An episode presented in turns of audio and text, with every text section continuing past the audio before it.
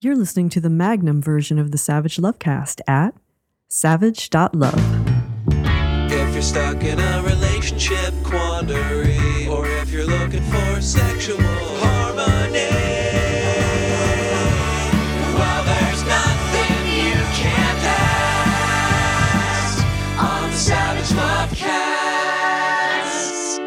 In the mid 1980s, when it became possible to get tested for the newly discovered virus, the human immunodeficiency virus that had already killed thousands of gay men and would go on to kill millions of people all over the world, gay, straight, and bi, I got my first HIV test. My boyfriend at the time insisted. I didn't want to do it. I was a little older than he was, and I'd been sexually active for a little bit longer, and my timing was terrible. The New York Times ran its first story about what would become the AIDS crisis in July of 1981. That story had the famous headline Rare Cancer Seen in 41 Homosexuals. I'd come out a month earlier that same summer. A few years later, as more guys were getting sick and dying, my boyfriend grew increasingly afraid, and he had every right to be afraid. I was afraid too. We were all afraid. I was afraid I was already infected, and I was afraid what it would mean to know that I was. The first HIV test became available in 1985. Back then, you had to wait months for your test results, and there was no cure. Finding out you had HIV was like being told there was a ticking time bomb inside you that would go off sometime in the next two years. But unlike a time bomb, which would kill you swiftly and relatively mercifully, this viral time bomb, when it went off, was going to kill you slowly and painfully.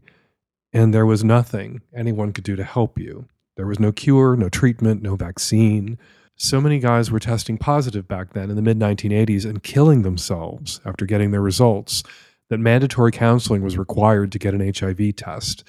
It was nice to know after everything that happened between July of 1981 and the fall of 1985, after hearing so many hateful things said by religious conservatives, the moral majority as they called themselves then, they were, the moral majority, delighted to see us die.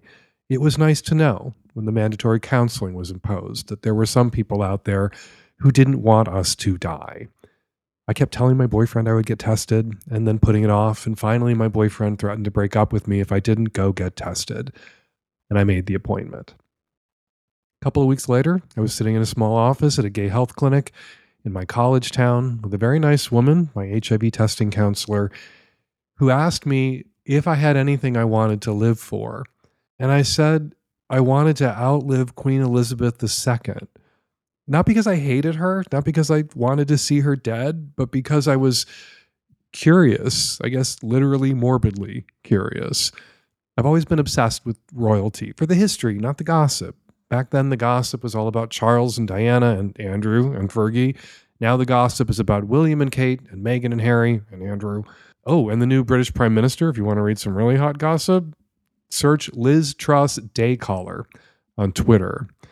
But it wasn't the gossip that obsessed me. I was obsessed then, and I still am, with the Tudors and the Stuarts, with gossip so old it had become history. The English Civil War, the Glorious Revolution, not ours, theirs, the Hanoverian succession. People who listen to my show are sometimes surprised by just how boring I can be at parties.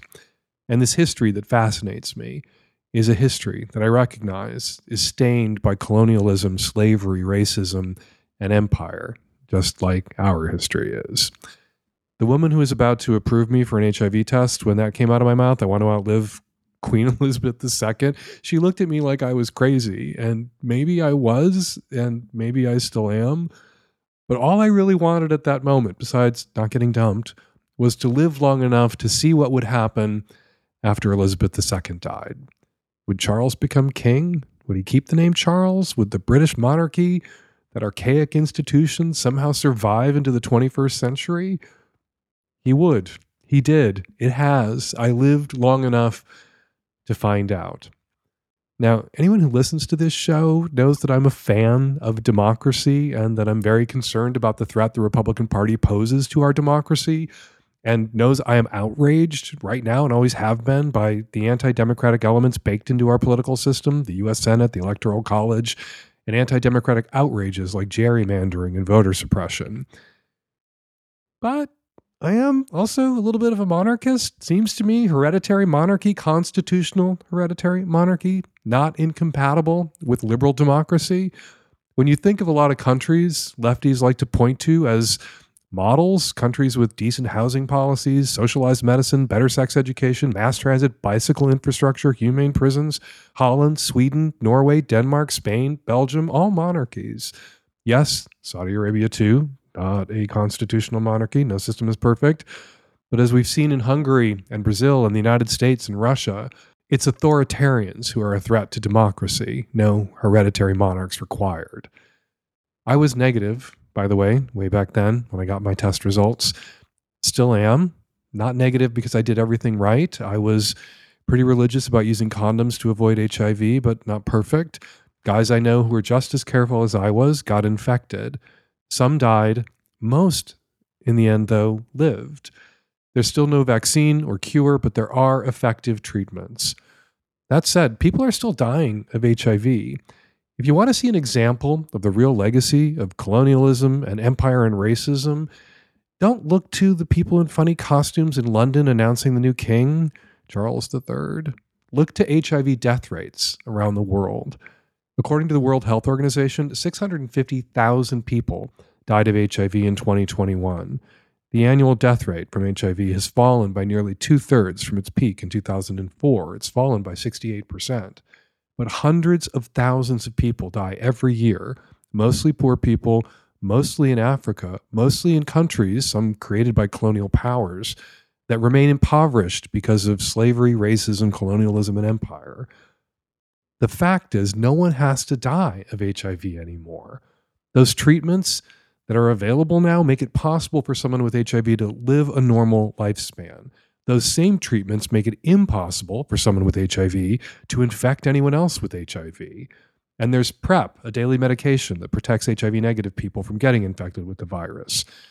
But these treatments, these medicines are expensive and unavailable to many people in poor countries who need them, unavailable to many people in our own country who are poor and need them. When he was president, Barack Obama said housing and good schools and health care were the quote, best reparations we could provide for the descendants of slaves living in the United States. And he meant at the time the best reparations we could provide for political reasons at the time he was president. He was talking about what was possible, not what was right. Seems to me that making HIV medication and PrEP as widely available in Africa as they are in the West, not the best reparations that could be provided to people living in countries still recovering from colonialism and empire and slavery and racism, but a form reparations could take. Finally, we were reminded last week that just like in 1985, when I was getting my HIV test and Queen Elizabeth was still alive, there are people in the United States who want gay people to die. A federal judge in Texas, appointed by George W. Bush, once our worst president ever, now second worst, that federal judge ruled that companies cannot be required under the Affordable Care Act, aka Obamacare, to include PrEP in their health insurance benefits. The plaintiff in the case, a conservative Christian business owner in Texas, argued that including pre exposure prophylaxis of preventative medicine facilitates and encourages homosexual behavior, intravenous drug use, and sexual activity outside of marriage between one man and one woman, and this violated somehow his religious freedom. The decision by this federal judge puts all preventative care covered by the ACA at risk, not just PrEP, but cancer screenings, mammograms, drug and alcohol abuse counseling, and yes, contraception too. Appeals are expected. The Supreme Court will probably get involved in the end. And yeah, not confident about how that's going to end. What can we do about it? We can vote. You can vote. I know I'm a broken record on this, but you can and should vote for people who will appoint better judges. Vote for Democrats, big D Democrats, even imperfect ones, even ones who will or may have already disappointed you somehow because the judges they'll appoint, judges we'll have to live with for a very long time. This judge in Texas appointed in 2007. Those judges appointed by Republicans, they don't just want to disappoint you, they want to see you and me dead. We're not going to give them that. We're going to outvote them, and together, we're going to outlive them. All right, coming up on the Magnum Savage Lovecast, uh, what you got with Italian sex researcher Camilla Cenni on her groundbreaking research on monkeys using tools. Not the first time monkeys and other animals have been observed using tools, but the first time they've been identified using tools as toys, sex toys. And speaking of sex toys, also for Magnum subscribers this week, we have a new Sex and Politics with Jen Mason, the owner of Wink Wink, the not creepy sex shop in Bellingham, Washington, that came under fire from right wingers over their sex ed classes and the fact that they are an all ages sex shop. And in Savage Love, my column this week, a straight relationship that sounds more like a police state and that may not be a straight relationship at all. And a moving note from a reader who always cries after sex. Be sure to read my column right after you finish listening to this week's Savage Lovecast. Hey, Dan I'm the tech savvy at risk youth. I'm a bisexual woman in my early 30s, currently in a seven year relationship with a straight man. For the past year or so, I've had an increasingly strong desire to be with women, which has caused a rift in our otherwise solid relationship. My partner has no interest in being open and believes strongly in being strictly monogamous. I should also say that until I was 25 or so, I thought I was gay, so falling in love with him came as a surprise to me. And this is my first serious relationship with a man. So my question is, is this something I should break up with him over? I can't imagine going the rest of my life without being able to act on my desire to be with other women. Yeah, absolutely. This is something that you should break up with your boyfriend over. Seven years is a lot to toss aside. I would, you know, if I could jump in a time machine, sidle up to you after a year or encourage you to call me after a year uh, and unpack this because seven years is a, a lot to walk away from. You've made an enormous emotional investment in this man and this relationship, but you're not, you're clearly, hence the call, not willing to pay this price of admission forever, meaning no pussy for you forever. You're not ever going to get to be with a woman again so long as you're with him. And so, yeah, if you want to flip who's paying the price here, you can go to him and say, look, for the last seven years, I was willing to pay the price of admission, be monogamous not ever get to sleep with women to be with you, but I've come to realize that that's not a price of admission I'm willing to pay anymore. I can't pay that price for the rest of my life. So if we stay together, you're going to have to pay the price of admission at some point or now going forward. You're going to have to to be with me if you want to be with me, you're going to have to make an allowance. Uh, I'm going to need an accommodation that allows me to pursue sex with other women.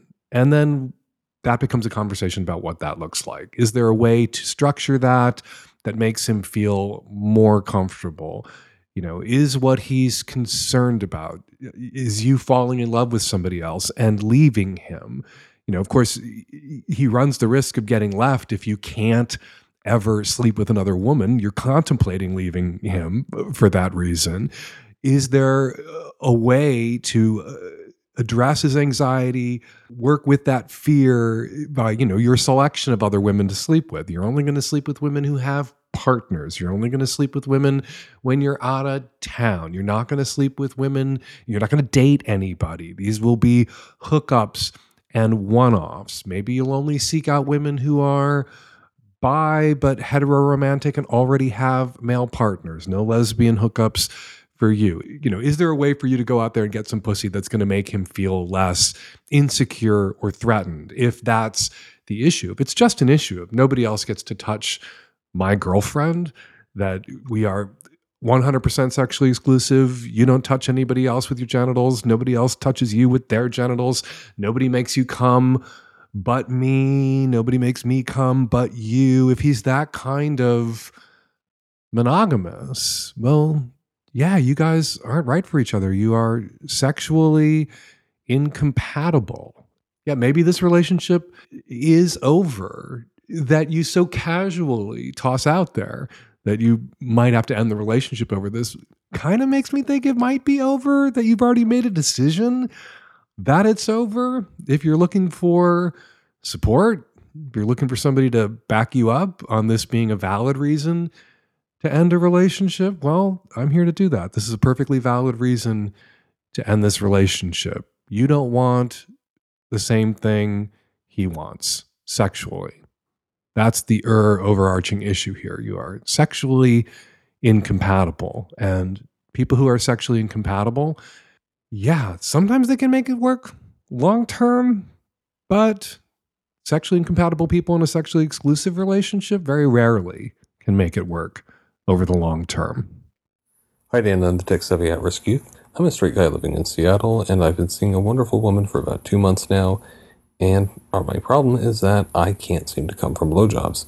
I should say that we our sex life is mostly just oral and fingering at this point. I possibly have ED. I have struggled to maintain an erection long enough or hard enough to penetrate my partner. So for the meantime, I'm working around it with oral and fingering, which is uh, sufficient for me to give her toe curling orgasms, and she never goes away unsatisfied. But she does seem to be disappointed that whenever like she goes to return the favor for me, she can't make me come. Uh, she said on numerous occasions that you know she's going to make me come and that it's going to be really satisfying for her when she does. But she said recently that you know it, our relationship seems lopsided because even though I've given her numerous orgasms at this point, she hasn't been able to give me one.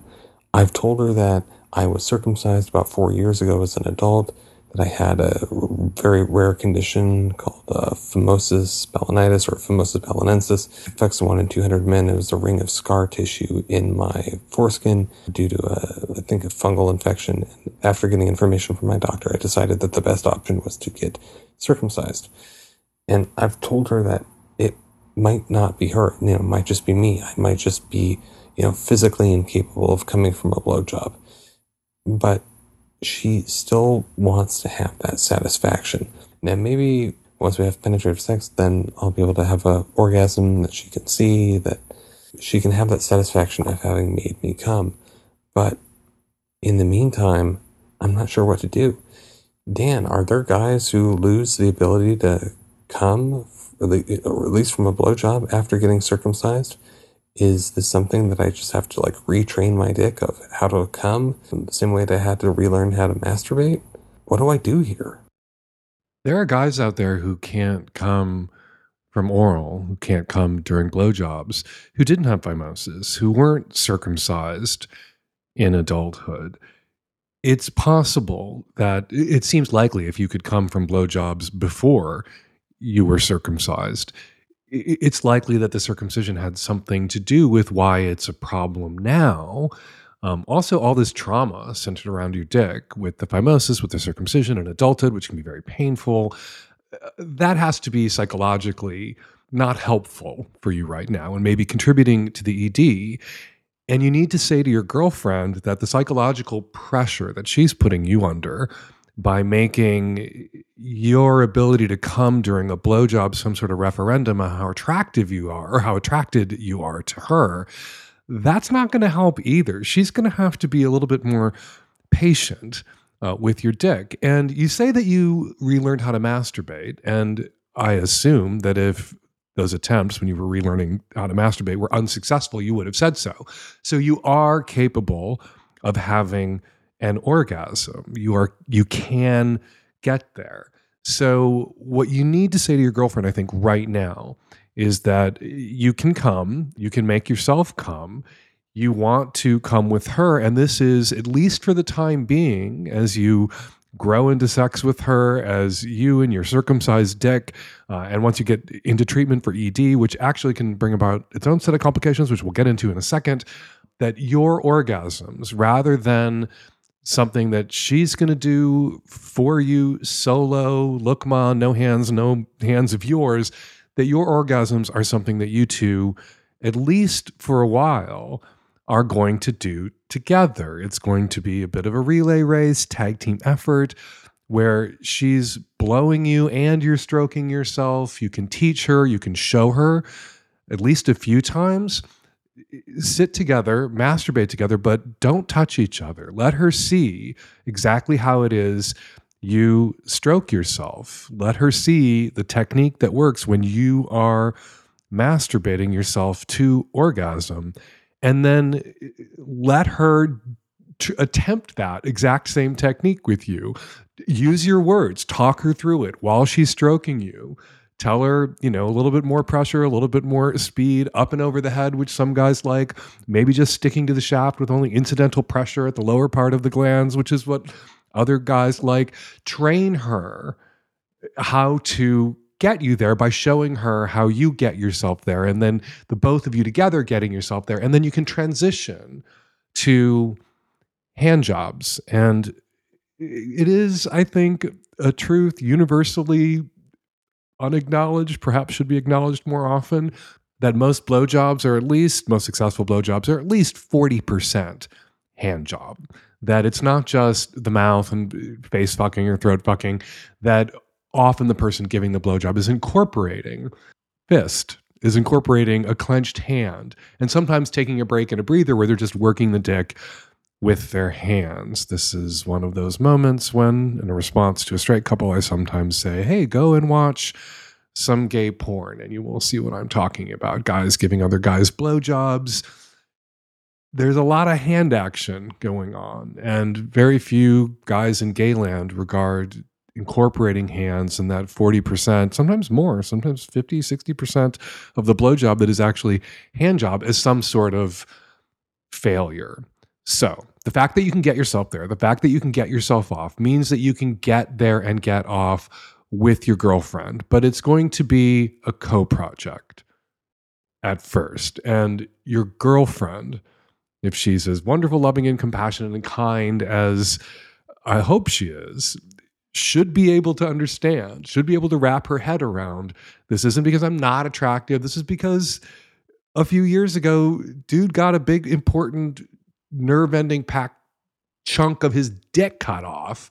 And we're still carving, he's still carving some new neural pathways here for the pleasure centers of his brain to get zapped by the stim being applied to his dick.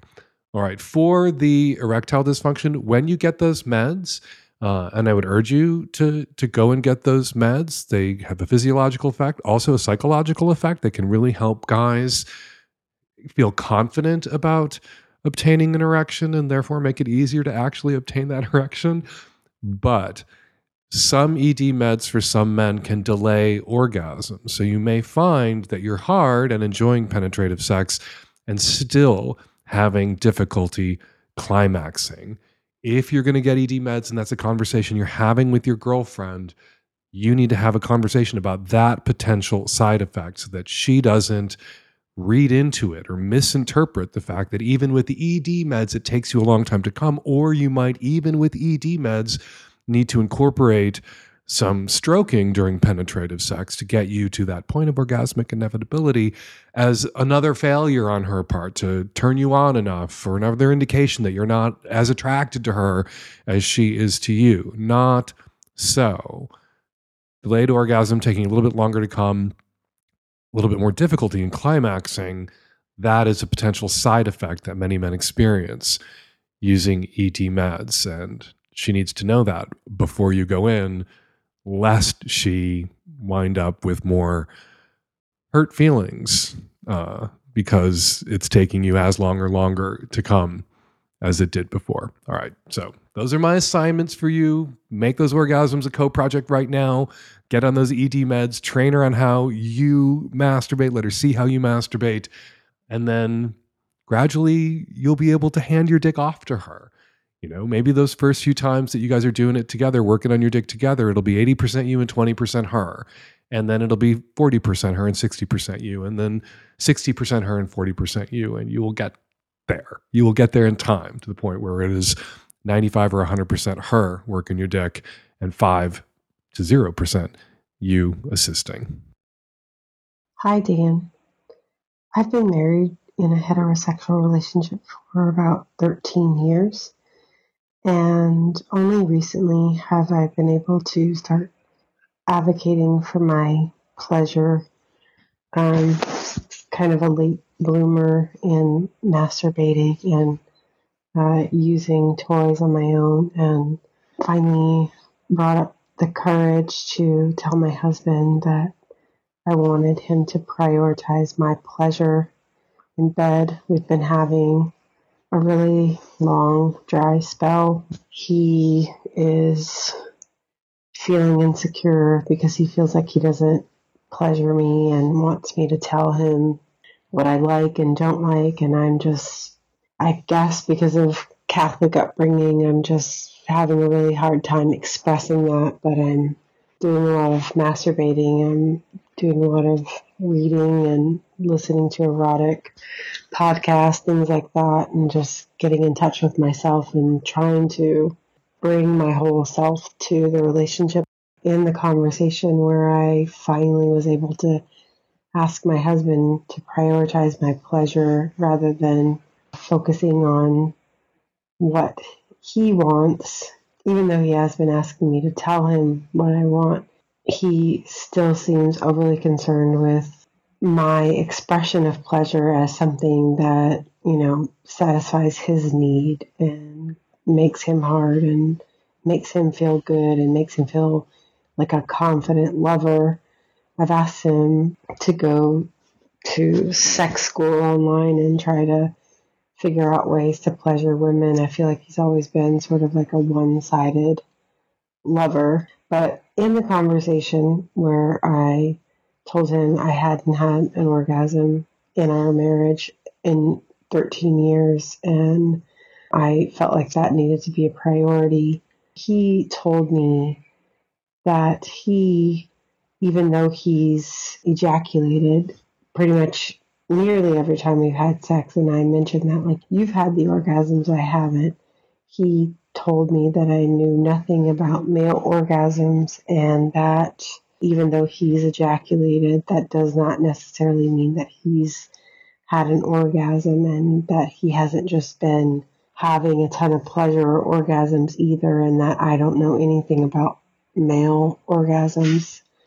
I feel like maybe this is completely bullshit. I felt like I knew what a male orgasm was, and now I'm sitting here doubting myself and Googling this. It sounds insane for me to be questioning this, but because I just feel like I'm maybe being gaslit and I just the the shock of him saying that is just kind of throwing me off where he seems to be taking my issue and making it his issue. I just thought that I would ask you to weigh in. Honest to God, what I was thinking the entire time I listened to your question was I hope there's no mention of children. And there wasn't, because what I wanted to tell you after listening to most of your question, and then when I began to root for no kids, no kids, no kids, was to divorce this man child with the easily bruised ego who's been telling you throughout your entire marriage that he wants you to tell him how to give you pleasure, how to prioritize your pleasure, but only within the constraints of shit that makes his dick hard and gets him off. And you have indeed, the last 13 years, been getting this guy off, unless you were accidentally milking his prostate or accidentally giving him ruined orgasms, which is a thing the Kinksters sometimes do. Uh, yeah, he's been having orgasms. He's been blowing loads. His ego was wounded. You don't mention whether or not during the entire 13 years you've been together you were faking orgasms. I assume that you were or could have been often uh, female copulatory vocalizations, uh, women making noise, uh, uh, uh, help get a man closer. And a lot of women will engage in that sort of behavior, not, you know, from a dishonest or manipulative point, but you know, they want their partner to get off, not even just to get it over with, but to enhance their partner's pleasure. And he may have read those noises you might have been making as orgasms, and you may have indeed faked orgasms. And so, hearing after 13 years that you never gave your wife an orgasm, not even once, uh, you could see how that might wound his ego. You can see how that might inspire him to turn around and say, well, you never gave me an orgasm either, but you were giving him orgasms. Milking someone's prostate is a varsity level sex skill. That's not something you do by accident. It's also not something you do unless you're crawling up inside your husband's ass with some fingers or toys. A ruined orgasm, which is when you bring a man to the point of orgasmic inevitability, my favorite phrase, which I somehow always have to say, like pigs in space, the point of orgasmic inevitability. Yeah, that's really intentional. You really have to be reading someone's dick, and that's still an orgasm. It's just an orgasm where you get a guy to the point of orgasmic inevitability where the cum is going to fly out of his dick, whether or not you continue to stimulate him and you withdraw all stimulation. And what a guy has at that moment with a ruined orgasm is an orgasm, but without the usual accompanying waves of sexual pleasure that come with the stimulation continuing through the orgasm. So, yeah, odds that you were accidentally milking his prostate, odds that you were accidentally giving him ruined orgasms, I would say zero. So he's been coming this whole time.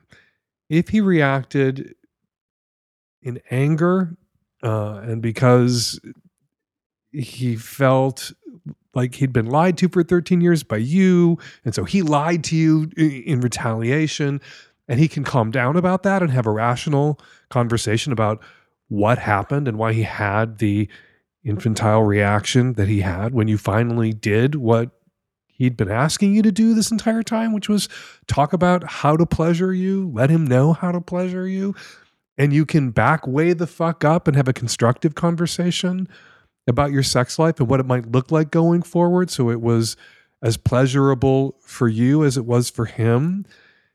Sometimes we talk about centering pleasure, you know, centering a woman's pleasure. Well, during sex, you want to center both partners or all partners pleasures and there may be times when you're having sex that's entirely about his pleasure and his pleasure is centered and times when you're having sex where your pleasure is centered or times during the fr- a, a solo you know a discrete sex act and times during one you know sex session where whose pleasure is being centered at any given moment kind of shifts back and forth.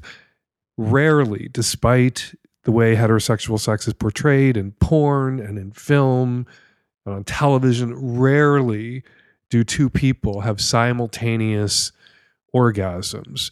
It's almost always the case that someone is getting close, about to get off. The other person sort of throws themselves into whatever needs doing to get their partner off. And then it's their turn, usually right away.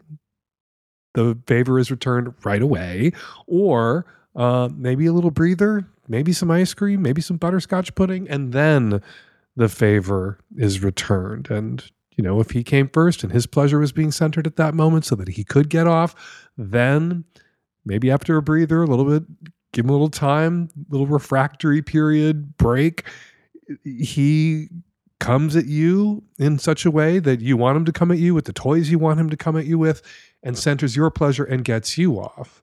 Also, you know, one of the superpowers, if you're a woman who can have more than one orgasm, is for him to get you off, give you an orgasm, center your pleasure, and then for the focus to shift and you to center his pleasure and get him off after you've already had an orgasm. And then maybe you get a bonus orgasm after then. If you guys can work together constructively on this, you can make it work.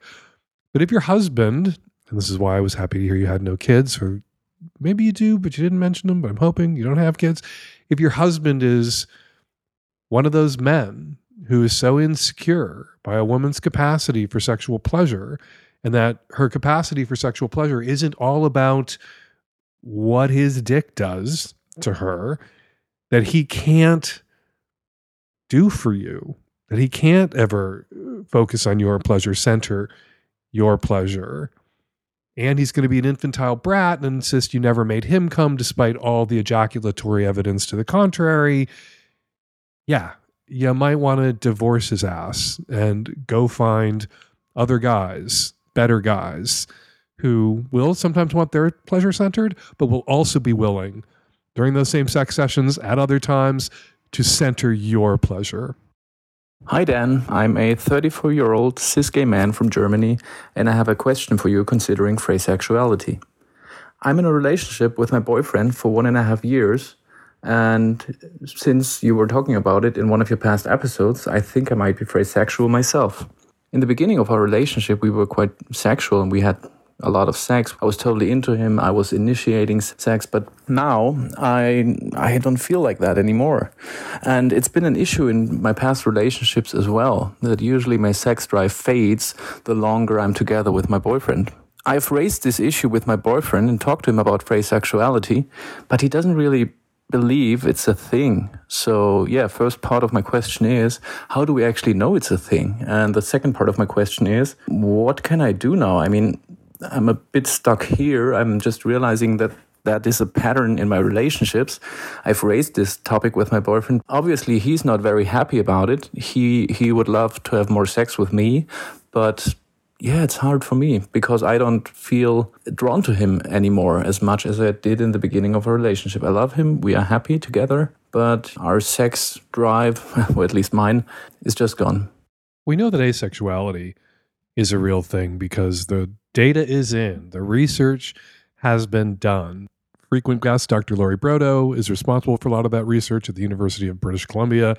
I don't think I could do a summary of it here. I'm not sure off the top of my head. I recall how you test for or measure the prevalence of asexuality in any given population, but it's a real thing. And it is a real thing that we first became aware of because people began to identify as asexuals. And then the sexual researchers, after some doubters like me expressed doubt about this concept, rushed in to do the research and assure us that it is real. People have begun to identify as freysexual.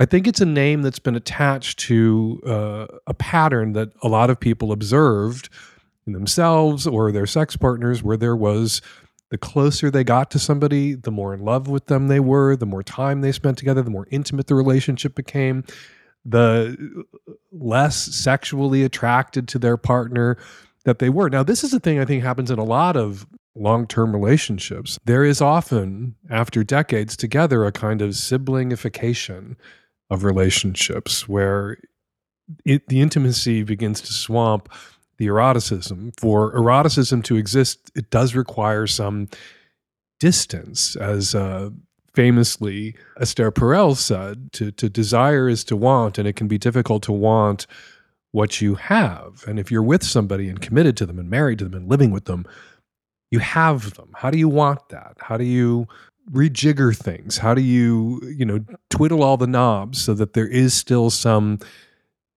gap between you, some space between you that has to be bridged with wanting and desire and longing. And for a lot of people, that a lot of people in relationships, that can be done. But some people that can't be done. And the drop off, not quite the siblingification, but the drop off in desire tends to come a lot sooner. And I think it's those people who've begun to use freysexual, got their own pride flag, and began to identify as freysexuals to describe their experiences in sexual and romantic relationships, where there's a lot of desire at the outset, and then that tanks, not after 10 years of marriage and the stress of children, that tanks after six months, nine months, a year, after moving in together, after people start saying, I love you to each other. What do you do with that? If that is how you function erotically, and caller, that sounds like you're a er example kind of freysexual. You're a textbook. Not that the textbooks on freysexuality have been written yet. I don't think they have, but you're kind of a textbook freysexual. You met him, you wanted to fuck him, you fell in love with him, you don't feel that pull anymore. All right. How do you control for that? How do you make your partner happy? Well, you could go through the motions. You could have a lot of sex that you weren't necessarily that into. You could take one for the team over and over and over again for the next, I don't know, 50 years that you're together until one of you dies of at an advanced old age. Or, you know, one of the advantages of being gay, you can create other accommodations and outlets that allow for you two to be together, to love each other, to be each other's romantic partners, life partners, and for you both to seek sex that's exciting and uh, you know a lot of variety and new outside the relationship. You know, if you can go out and have sex with other people and feel affirmed and feel desirable and feel erotic, and then come home to you and feel loved and cared for and seen and taken care of. Maybe that would make your partner happy.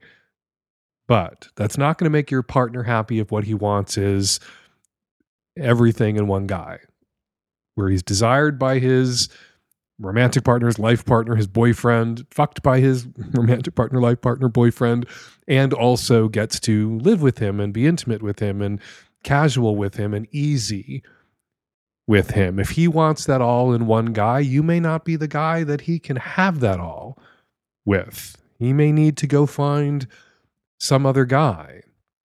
And if he does, and if you find yourself single again, knowing this about yourself, embracing freysexuality as an identity, even in advance of the researcher studies coming in to show that it's a real sexual orientation. You already got the pride flag. You don't have to wait necessarily for the research and data.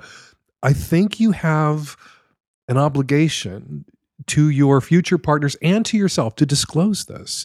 There are guys out there who want loving, committed relationships, but want total sexual freedom and don't necessarily, you know, after that initial burst of new relationship energy and, you know, can't wait to drink a gallon of this new guy's spit and whatever else, who will want, you know, basically a companionate relationship, maybe with a little bit of sex around the edges, maybe, you know, grooving every once in a while on each other during a three way with somebody else there to heighten the experience. But for the most part, want sex with other people and a lover and partner that they can come back to at home. I've known a lot of gay couples that go out on sexual adventures together, have sex with other guys together, have sex with other guys separately, but you know, roughly the same time or in the same space together, and then love each other very much and go home with each other. And their expectations are aligned. And yeah, that may be what you need. You may need someone whose expectations aren't in conflict with your freysexuality, but in harmony with your freysexuality. You may need to be in a relationship in the future with someone, you know, if you can't work out something with the boyfriend you're with now, if you guys can't transition to a different kind of relationship in the future, if you're with somebody else, you may want to be with somebody who is very sexual, like you. Hi, Dan. My question is How many times do you give someone a chance? Talking with a new partner, we have a good relationship over text, video chatting, sexting, all that. But he won't meet me. How much longer do I do this for? Why won't he meet you? Usually, when someone is wasting your time, when they're catfishing you, sending you photos, uh, trying to draw you into long, extended text message exchanges that get explicit, that are arousing, that person is basically forcing you or asking you to write erotica for them, bespoke erotica, bespoke uh, dirty stories, starring not necessarily themselves, but some idea of who they wish they were. But the fact that this guy is video chatting with you, in addition to sexting with you, means he's probably not, you know, he can't be using fake photographs. He can't be lying about who he is. So there's some weird disconnect here. You know who he is, you know what he looks like, you're still into him. He knows who you are, knows what you look like, he's still into you, but he wants to keep it online. And there's some reason there. You know, people who just want to swap photos that may or may not be them and get into endless DM exchanges or text exchanges. They just want, you know, those exciting text messages. That's all they want from you. They never want to meet. They can't meet because they aren't who they've represented themselves to be. Fake photographs. They've lied, lied, lied, lied. But video chatting, that's not a fake photograph unless he's using some very high end AI technology to create videos in the moment. Uh, no, no, that, that that's who he is. So there's some reason. Maybe he's married. Maybe he's not where he has led you to believe he is in the world, and meeting isn't possible, and he doesn't want to tell you that yet. But there's some reason that he is now, not initially, but now, wasting your time and frustrating you because he's refusing to meet.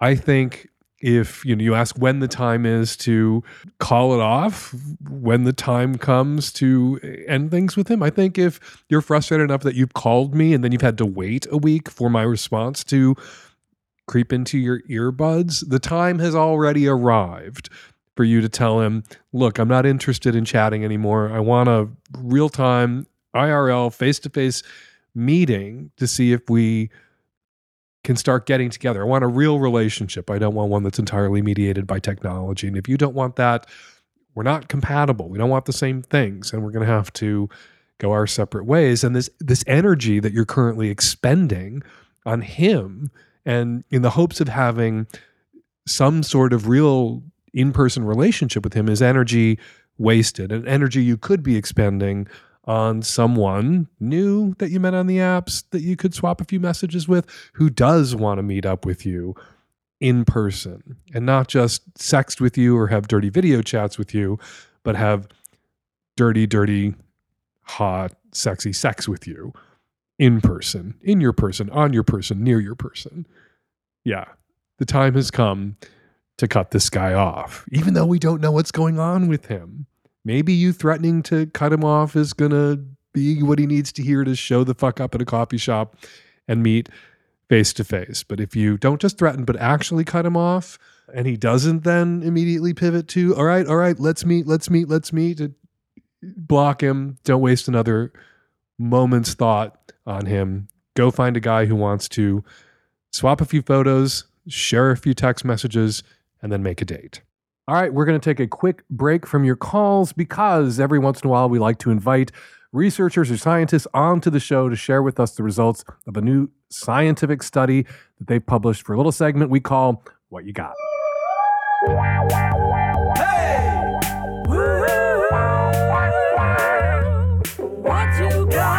Joining me for this What You Got, Camilla Cenni, a doctoral candidate at the University of Lethbridge. Hey, soon to be Dr. Cenni, thank you so much for coming on the Savage Lovecast. Yeah, my pleasure. So, what do you got? We've conducted a study on uh, those monkeys living in Bali. They belong to a species called uh, long-tailed macaques. So they are Balinese long-tailed macaques. And these guys are engaging in this stone-directed form of play, and this it's been known for, for several years. But what they do as part of this activity, they've actually been uh, shown to direct some of those actions to their genitals. So in something that uh, looks like genital stone tapping and rubbing. So literally repetitive tapping and rubbing of stones into the genital area. Okay, so I've heard of animals using tools, and that was a huge deal. Like 50 years ago, 40 years ago, when I was a little kid, they found out that you know they discovered chimpanzees using little tiny straws to get termites out of a mound. And it was like, oh my God, humans aren't the only animals that use tools. So basically, until your study, we were the only animals that use sex toys. And what you're saying is these monkeys are using rocks as sex toys?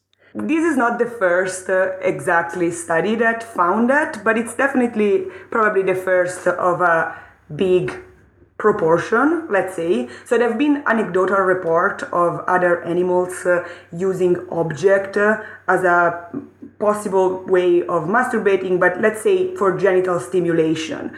The, the difference with this study is that uh, um, what we found is that it's really spread, at least in the population that we, we have observed. And that's to say that the, this group it's kind of special in some ways because they live in a touristy area, so they are living in this monkey temple and uh, they are provisioned. So their, their time budget uh, it's a little bit different compared to maybe more to different population that live outside urban areas and outside Monkey Temple, I guess. So these monkeys aren't looking around all day for food. They have a lot of free time because humans feed them and yeah. they're finding ways to entertain themselves in their free time and that was what your study was about yeah, I mean, the study was about uh, uh, trying to see whether these monkeys engage in this broader behavior that is directed to stones, uh, which it's called stone handling, which we're not entirely sure yet uh, how to define, like how to collocate, but it has a lot of element of playful manipulation, so lack of immediate function, and while watching that the that kind of like was was part of it. So stone play, they play with stones. And you went out and observed these monkeys and you found that they were using these to stimulate their genitals. We have observed this behavior quite for some times at this point, but we waited until we could actually tested uh, the idea that it was, you know, sexually motivated because just the fact that this behavior is directed towards the genital it might look to us that it's sexually motivated, but until tested, we can't really say that. How do you test for that? How do you test for sexual motivation? In That's a good question. Well, I mean, temple monkeys in Bali. Yeah, I mean, we we cannot really ask them uh, whether they find it, uh, you know, like sexually appealing or not. So I mean, in, in, animal research, we usually use proxies and indicators. So for these studies, we used a combination of physiological and behavioral proxies. So for physiological one, we used penile erection for males, which is pretty straightforward. And for females, we used sign of fertile period. So those females have cycles and at times they are uh, visually and behaviorally fertile. So we use that as an indicator unfortunately is a little bit more conspicuous with, with females so like it's hard to see for example like vocalization or facial expression that would suggest in short term uh, mm. arousal so that that's probably also part of why we we didn't find such a strong result for females and then for behavioral one we looked at literally solicitation or proceptive behavior towards the other sex. Okay, so when you say you're looking for physiological cues, if the if the male monkeys were using these stones and getting erect, you took that as an indication that they were using the stones to facilitate those erections, to to arouse themselves. And you tracked the female monkeys menstrual cycles to see if they were using the stones at a period when they were fertile, aroused, might be seeking sexual contact. And those were the indications physiologically that these were not just regular stones or incidental touching. Yeah, I mean, we didn't have to start to track their menstrual cycle. We actually just, uh, you can visually um, assess, like, at the time if the monkey eats uh, like basically their bottom gets swollen. So you can you can combine that uh, but you also should and what, that's what we did paired it with uh, um, behavioral expression of uh, sexually motivated behavior in female which usually suggests the fertile period. Okay so uh, they're primates we're primates is this a learned behavior? You know, they're social animals as we are social animals. Is this a learned behavior, or do you think there's something instinctual about this? If you observe the same monkeys in the wild who didn't grow up in this temple where they don't have to worry about feeding themselves, they don't have as much free time as the temple monkeys, do you think you would see this behavior? Well, that's a hard uh, question to confidently, you know, parse out, but. Uh, this behavior has a lot of element of being a learned behavior because as i mentioned it's probably uh, a behavior that transformed from this broader manipulation of stones in a playful context. And that behavior is what we called uh, a cultural behavior because it's only expressed by some population of that species. Several species of macaques engage in stone directed play, so stone handling, but uh, within those species, not everyone does it. So it really has element of being learned, and especially because we've seen that it's socially learned across generation and between um, members so humans used to tell themselves, human Homo sapiens used to tell themselves that we were superior to other animals uh, because of speech, because we used tools. Other animals didn't use tools, because we had feelings and we looked at other animals and said they don't have feelings. And we're increasingly discovering that other animals have feelings, that there is some speech like component to the way whales communicate in the oceans, the way other animals vocalize. What does it mean about us that there are these other animals out there that we've recognized now? Use tools in the same way that we now recognize that other animals engage in homosexual behavior. We used to say that that wasn't a thing that animals engaged in. Um, only humans were that perverse. When I was very young, the religious right would say homosexuality is so disgusting, not even animals do it. Now they have to say homosexuality is something animals do. Humans should be better than that. What is the line about tool usage now that we've observed it in the last few decades in so many different animal species versus, you know, what does it teach us about us? That is a weird question because I ask myself that pretty regularly, and I try uh, as an animal like behavior researcher to separate myself from this constant human comparison and with tool use that's almost unavoidable because tools are so pivotal for human lives that that's always like well animals do it so you know that they might be so smart because they use tools. But when we talk about tool use there's a lot of type of tool use and some of them are very pre-programmed so like very stereotype uh, and very like expressed in the same way by everybody in a, uh, in a species and there's not much variation. So that doesn't really require high level cognition. Then there are other form of instrumental action with objects that seem to be much more complex. But that doesn't mean that they require such high level cognition. So to try and answer your question what does like tool use tell like in other animals and in this instance tell us about humans? I don't know if i care about what they tell us about other humans. I care what that means for an animal that yes it's evolutionarily closer to us than an insect, but it has its own ecology, its own environment, and its own, you know, needs and um, drives. I guess. I think what what's important, if I if I can, it's. Uh, that this instance uh, that uh, we reported, and it's of course not the only one, but adds to a literature that pro, uh, suggests that tool use it's not exclusively from a survival, um, you know, dependent perspective. So we think about tool use and we think about, as you said, chimpanzee sticking a stick to extract termites. We think about nut cracking, but uh, survival uh, in terms of foraging or sex like reproductive, conceptive sex, are not exclusively the driver for an instrumental action. And this is an example of it. So, it's an example of an animal using a tool purely for pleasure, not to survive. Are, are you familiar with the? And I guess I, uh, you know, backing up for a second, I guess I was guilty of trying to center humans in this story again. Like we used to tell ourselves that because other animals didn't use tools, we were special. And I'm like pivoting to, okay, we've found they're using tools. How are we special still? So I'm guilty of that wanting to put humanity at the center of everything. Before we go, I wanted to ask you about the film 2001. Are you familiar with it? I am. There's that famous scene where the primates, the sapiens of some sort, learn to use tools, and it's a basically a monkey with a bone beating another monkey to death. And there's something about that scene that implies that like the first tools were used for violence. And your research may show that the first tools used by our ancestors may not have been used for violence, but for pleasure. And that's a more hopeful story, I think.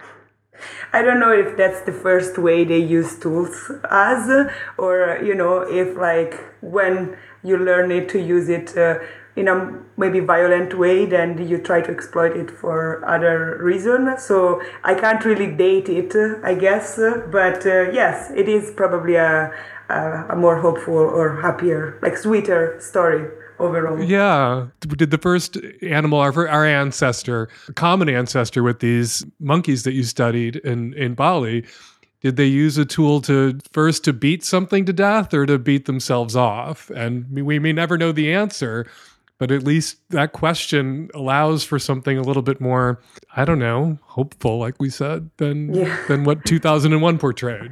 I mean, to be honest, like uh, we phrase the paper in, you know, like there might be some pleasurable feedback coming from those actions. Uh, the reason for that is that we have never observed ejaculation as a result of it. And uh, the reason why I'm saying that could suggest pleasure is that if there was ejaculation we, or orgasm in, in females, we could start thinking about possible adaptive explanation. So, like, we are still on the stage in which definitely more research should be conducted to properly assess if there's pleasure, what what's this feedback. But uh, yeah, like that seems like um, a possible explanation. Okay, so um, if any of my listeners are interested, what's the title of the paper and where can they find it? The paper is published in uh, the journal Ethology, and the title is Do Monkeys Use Sex Toys? Evidence of Stone Tool Assisted Masturbation in Free Ranging Long Tailed Macaques. Camilla Cenni, doctoral candidate at the University of Lethbridge. I believe that your uh, research got written up in the New York Times too. That is huge. Congratulations. Thank, Thank you for you. coming on uh, What You Got. We really appreciate your time. It was a pleasure. Thank you. Hi, I'm a 30 plus year old pansexual cis female, polyamorous, and currently with two partners, one of which is a queer platonic asexual relationship, and the second one is a heterosexual sexual relationship. 2021 was really rough on me, and it had a major effect on my libido, which completely crashed. I had a breakup, uh, death in the family, and then I found out end of 2021 that I diagnosed positive for HPV. Thankfully asymptomatic. I have HPV and I am a carrier. That plus everything else that happened resulted in me or my libido just completely crashing and I haven't had sex. I haven't had partnered sex in a year. About three or four months ago, my libido started up again, which is great. I masturbate all the time. It's been super fun and awesome. Also, my partners, of course, I informed them about the diagnosis and they're all asymptomatic and didn't test positive for HPV, which I am extremely thankful for. And so I have two questions. One is how do I get rid of this STI shame? There is an awkwardness and, and a hesitation to initiate sex again with my partner. And I kind of just want to know how to erase that shame or get rid of it. And number two, how do I restart my sex life? I'm currently also very interested in just reviving it uh, with my partner. So how do how do I do that with someone I trust? And second, how do I engage at play parties? I do miss group play. Um, I miss uh, partnered sex. So I just wanted to know if there was maybe like a quick script that you have, or even you know how to go about safety precautions with HPV diagnoses. According to the CDC, HPV infections are, and they bold this on their website, very common. Nearly everyone will get HPV at some point in their lives. More than 42 million Americans are currently infected with HPV types that cause disease. About 13 million Americans, including teens, become infected each year. That 13 million teens becoming infected each year stat is a little depressing because there are there is a vaccine that protects people against the most dangerous cancer causing strains of HPV. But there are other strains of HPV that people can get. But kids by now, young adults, people into their 30s by now, should all be vaccinated against HPV. You are in your 30s, you can be vaccinated, should have been vaccinated against HPV decade and a half ago, two decades ago. And caller, you can still, even though you've contracted HPV, get vaccinated and it will provide some protection if you are exposed to other strains of HPV that you might not have, uh, or if your body clears the virus, as some people's, most people's do. A lot of people clear the HPV virus after time, and being vaccinated will offer you some protection against future exposures. Dr. Ina Park, who advises the CDC on STI issues, who's a regular guest here on the Savage Lovecast, agreed with me recently when I said that if you're poly, if you have multiple partners, even if you're a serial monogamist and you only have one partner at a time, but you've dated in a serially monogamous fashion more than seven, eight, nine, ten people, which most young adults and by young adults now, I guess I mean at my advanced age, people under 40 have. And if you're the kind of person who goes to sex parties, you're signing up for HPV. You're signing up to be exposed to HPV. And if you're not vaccinated, very likely contract HPV. So I feel like you're taking too much on here. HPV infection, very common. Most people, like you, asymptomatic. In a tiny handful of cases, someone with HPV can go on to develop oral cancer, anal cancer, penile cancer, cervical cancer. The vaccines protect us against those strains of HPV, and everyone should get vaccinated. But those are unlikely events, hugely traumatic events in the lives of the people that they happen to, but it is unlikely that someone with HPV is going to go on to develop throat cancer or cervical cancer or one of the other shitty cancers. So, wrestling with the moral dilemmas about going to sex parties, about disclosure. If you disclose the fact that you have HPV, that might cause some people who are ignorant about how common it is and how little a deal, how unbig a deal it is in the lives of most people who've had it or have it, to react negatively, to reject you. Uh, it may be good for your conscience to make that disclosure. If you're in a room full of people at a sex party and you make a disclosure like that, and other people in that room test regularly and are honest, you're likely to find out you're not the only one. And it's the sort of thing where it's so common and so not a big deal that I'm not sure that the onus is on the person with HPV in that room, all of the people with HPV in that room, to disclose that they have HPV. I think going into group sex settings, we take the precautions that we can take. Gay men, get on PrEP. Gay men, get your monkeypox vaccines. Use condoms, use barriers wear those dental dam underpants they finally invented if you're really concerned. But there's a certain degree of exposure and risk that you're assuming when you go to a sex party, unavoidable risk when you go to a sex party. And anybody who shows up to a sex party is essentially saying the pleasures of this event, of the experiences I am going to have potentially in this room with these people, most of them strangers that I have not yet met. And what are strangers? Strangers are just friends you haven't met yet. Strangers at a sex party, fuck buddies you haven't fucked yet. Some of them are going to have STIs and may have HPV, may have HSV. They are easily transmitted through skin to skin contact. So even taking the precaution with condoms and dental dams isn't going to protect you to the degree that using condoms will protect you from gonorrhea or syphilis or HIV. And so you're signing up. I'm, I'm sorry, you're signing up for that risk and the potential of contracting or being exposed to. And exposure is not always going to result in a, a case contracted, as you saw with your partners, where you were having sex before you found out that you had HPV, you'd had sex with them, they didn't contract it from you. That may mean you don't have a particularly virulent case, you're not shedding a lot of virus. Okay.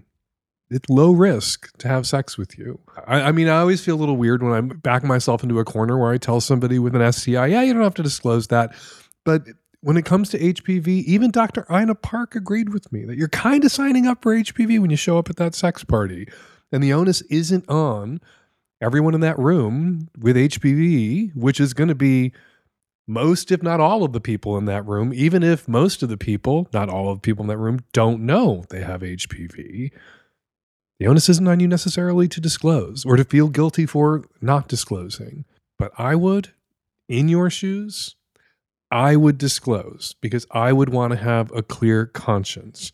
And I would also not want to wind up fucking around with anybody who is so ignorant and misinformed about STIs that they would think it was a big deal that I had HPV and I had disclosed it. That person who freaks out about it has identified themselves as someone who hasn't thought through the risks that they are assuming by showing up at a sex party. And I think anybody who hasn't thought through the risks that they assume when they show up to a sex party where they're going to have group sex with multiple partners isn't a safe person to be having sex with at that party is probably not a person who's thought through other risks, probably not a person who's tested recently or regularly themselves. Hi, Dan, Nancy, and the tech savvy at risk youth. I'm a 30 year old bisexual woman who is calling about a question regarding my last relationship with a heterosexual male of 31 years. So, my partner was moving to London, which is some distance from Manchester, but not too far of a distance. We planned for this, we had everything ready, and you know, at parts of the relationship for the last year, we had to incorporate uh, regular trips to the countryside uh, as he ended up moving there at short notice. So, my question is this My partner very abruptly broke up with me on the phone, blocked me on all social media, deleted me everywhere. It's like I never existed, and I'm really struggling with it. We had a future planned, and I truthfully thought that this was my soulmate, this is the one. I've dabbled in the polyamory space before and had an open relationship, and I listen to this podcast regularly, so I consider myself pretty well versed in all things kink. However, what I'm struggling to reconcile is how does one deal with grief when someone doesn't want you in their life anymore? I want to respect his boundaries and I want to make sure that I'm not doing anything silly, but I'm really struggling to reconcile what has happened with the person I know. Man, my heart goes out to you. That is a shitty way to get dumped someone you saw a future with, someone who seemed to be into you, who participated with you in envisioning that future together, who makes a long planned move and then seizes that opportunity to ghost you, cut you off, block you on all social media, block your number, not have the decency to tell you why they're ending the relationship. That's incredibly frustrating. And the not knowing, not getting closure from that person that you feel you're owed some closure from. Closure is a weird thing. We feel like we're owed it sometimes from people that we swapped a couple of text messages with on a you know a pickup app, a hookup app, and then we decide, eh, no, and you sometimes you know i hear from people i'm not on a lot of hookup apps myself they'll swap a couple of messages with somebody realize that they're not into it or just uh, logistically or timing is off and they uh, cut it off or they just stop responding. And this is someone they've never met, someone they've just exchanged a couple of casual, if flirty messages with, and they get long, angry messages from the person demanding closure. That seems irrational. That need for closure from somebody that you interacted with briefly on Tinder or Grindr or wherever. That's nuts. But somebody that you were with, that you dated, that you made plans, you know, even if you're going to be long distance for a while, to be together, that person disappearing on you the way this guy disappeared, yeah, that's a moment where a person owes you closure, but you're not guaranteed it. You have no way of, you know, you can't take them to closure court. You can't sue them. And, you know, Judge Judy isn't going to issue a ruling where they have to tell you what the fuck they were thinking, what the fuck happened, which is why I'm often urging people to provide themselves with closure. Closure isn't necessarily a gift you're given by the person exiting a relationship. Sometimes closure is a gift you give yourself. And I think what you may need to tell yourself at this moment is you can't know what you don't know. And there are reasons, and you don't know what they are. And that's going to be, you know, that's going to leave a scar. That's going to ache for a while the thing is you'll probably find out at some point it may make it easier not knowing right now. If you just tell yourself, it's a small world, you're going to run into each other again. He's going to wind up dating somebody that you dated or having a conversation with somebody that you know, and it's going to get back to you. Or maybe he'll get back to you a year or two from now to let you know, to tell you what happened, why he left. I guarantee you if he's not a monster, if he's not a sociopath and a narcissist, and you weren't 100% wrong about him being a good and kind and decent guy that you might be able to build a life with, that he feels guilty, that he feels some remorse and regret about doing what I'm sure in his mind feels like he had to do, going away and, and ghosting you like this. May not be in a week, may not be in a month, may not be in a year or two, it may be in three or four or five years. He'll circle back to you. You will get some explanation from the universe at some point down the road. And the crazy thing is, by the time you hear from someone in a situation like that, by the time they bring you the closure you so desperately wanted, felt you deserved, ached for, needed five years ago, when they show up with it five years later, it's going to be at a moment where you don't really need it anymore because you were forced to give yourself the closure, to do closure for yourself on that relationship because you were denied closure from that person when they ended it without explanation. So, what you do right now, the closure you give yourself right now, as imperfect as it is, as you say, I can't know what I don't know, and I can't know what he's not going to tell me, and I have no way of reaching him right now, and he doesn't want to hear from me right now. So, I'm going to let this mystery be a mystery, like the existence of God, and I'm going to get out there and date. I'm young and I'm attractive. There are other people who want to be with me, and I'm going to put some emotional and sexual distance between me and this person. That's another form of closure that we can give ourselves when somebody disappears on us without giving us the explanation we feel we're entitled to. Is get out there and create some new connections, new stories that don't have endings, or when they do have endings, have better endings than this relationship currently has. And then you live in hope that a new epilogue will be written for this relationship in a year or two or three or five when you hear from him or hear from someone who knows him and you finally find out what the fuck happened. All right, before we get to this week's listener response calls, let's read some listener tweets. Pete, the mostly pantsless tweets, we will understand if America's premier monarchy stan at Fake Dan Savage is late with the Savage Lovecast next week. Got it in on time, Pete. A little long, that intro, but on time. And to be clear, monarchy stands aren't exactly sad when kings and queens die. We're kind of fascinated. Astro Babe tweets, "How about no, I don't like people touching my face!" exclamation point. A lot of people took issue with my advice for the guy who called in about non-consensual gay beard touchers. People thought I should have suggested mace or a taser. But it was the husband calling in, the non bearded husband. And the bearded husband, the person whose face was touched without his consent, he said to his husband he would tell people not to do it, presumably if they were reaching for his beard, if his husband and I together could come up with a fun and friendly way to say that. Shouting, No, I do not like people touching my face, or, of course, tasing someone as they're reaching for your beard. Neither funny nor friendly. So, not the advice I could have given given the parameters of the question that was put to me. And finally, Kate Siegel tweets at Fake Dan Savage played my listener response call on the Savage Lovecast this week, which means I'm one step closer to my ultimate goal of being a guest on the podcast. Put me in, coach. All right, Kate Siegel, I played your listener response call. Now I've read your tweet. Kind of going to have to have you on the show, I suppose. Check those DMs Kate. All right. If you want me to read your tweet on an upcoming episode of the Savage Lovecast, be sure to include the hashtag Savage Lovecast. And thanks to everybody who posted about the show to your social media this week. We really appreciate how our listeners spread the word about the Savage Lovecast. And now, listener response calls. Hey, just got through listening to the part about uh, Jim's beard.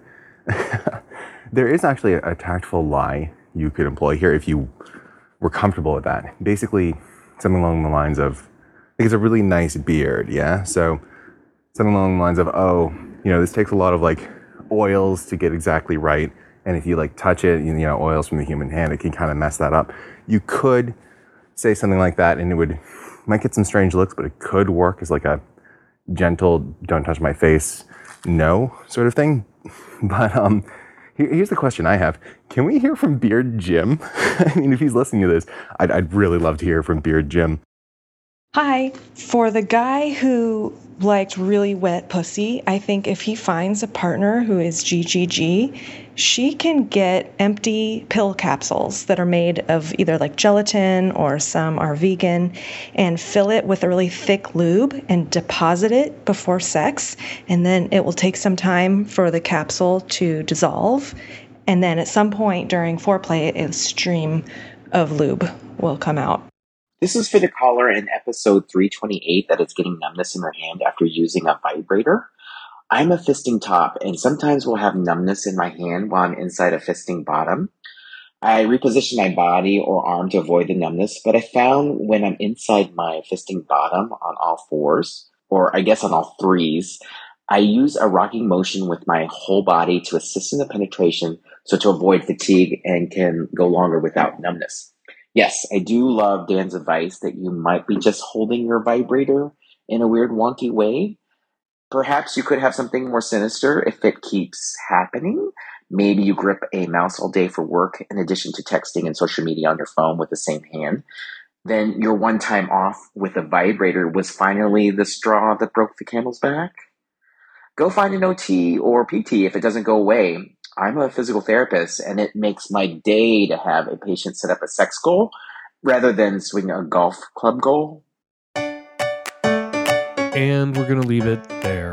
Got a question for next week's Lovecast or something to say about something I said on this week's Lovecast? Use the voice memo app on your phone to record your question or your comment and email it to us at voicemail at savagelovecast.com. You can also call us at 206 302 2064. Pittsburgh, Cleveland, and Minneapolis. The Hump 2022 Fall Tour is headed your way this weekend. You're up next Kansas City, Victoria, Atlanta, and Los Angeles. We're also streaming Hump 2022 every weekend until October 16th. Go to humpfilmfest.com to grab tickets to a screening or a link for a streaming. And while you're there, click on Submit to find out how you can get your short, five minutes or less amateur porn film flick into my film festival. The deadline for Hump 2023 submissions is December 9th, 2022. Follow me on Twitter at Fake Dan Savage. Follow Camilla Cenni on Twitter at Camilla, C A M I L L A, underscore Cenni, spelled C E N N I. Also, follow the Tech Savvy at Risk Youth on Twitter at Lovecast, T S A R Y. The Savage Lovecast is produced every week by Nancy Hartunian, and me and the Tech Savvy at Risk Youth and Nancy will all be back at you next week. For another installment of the Savage Lovecast. Thank you, as always, for downloading.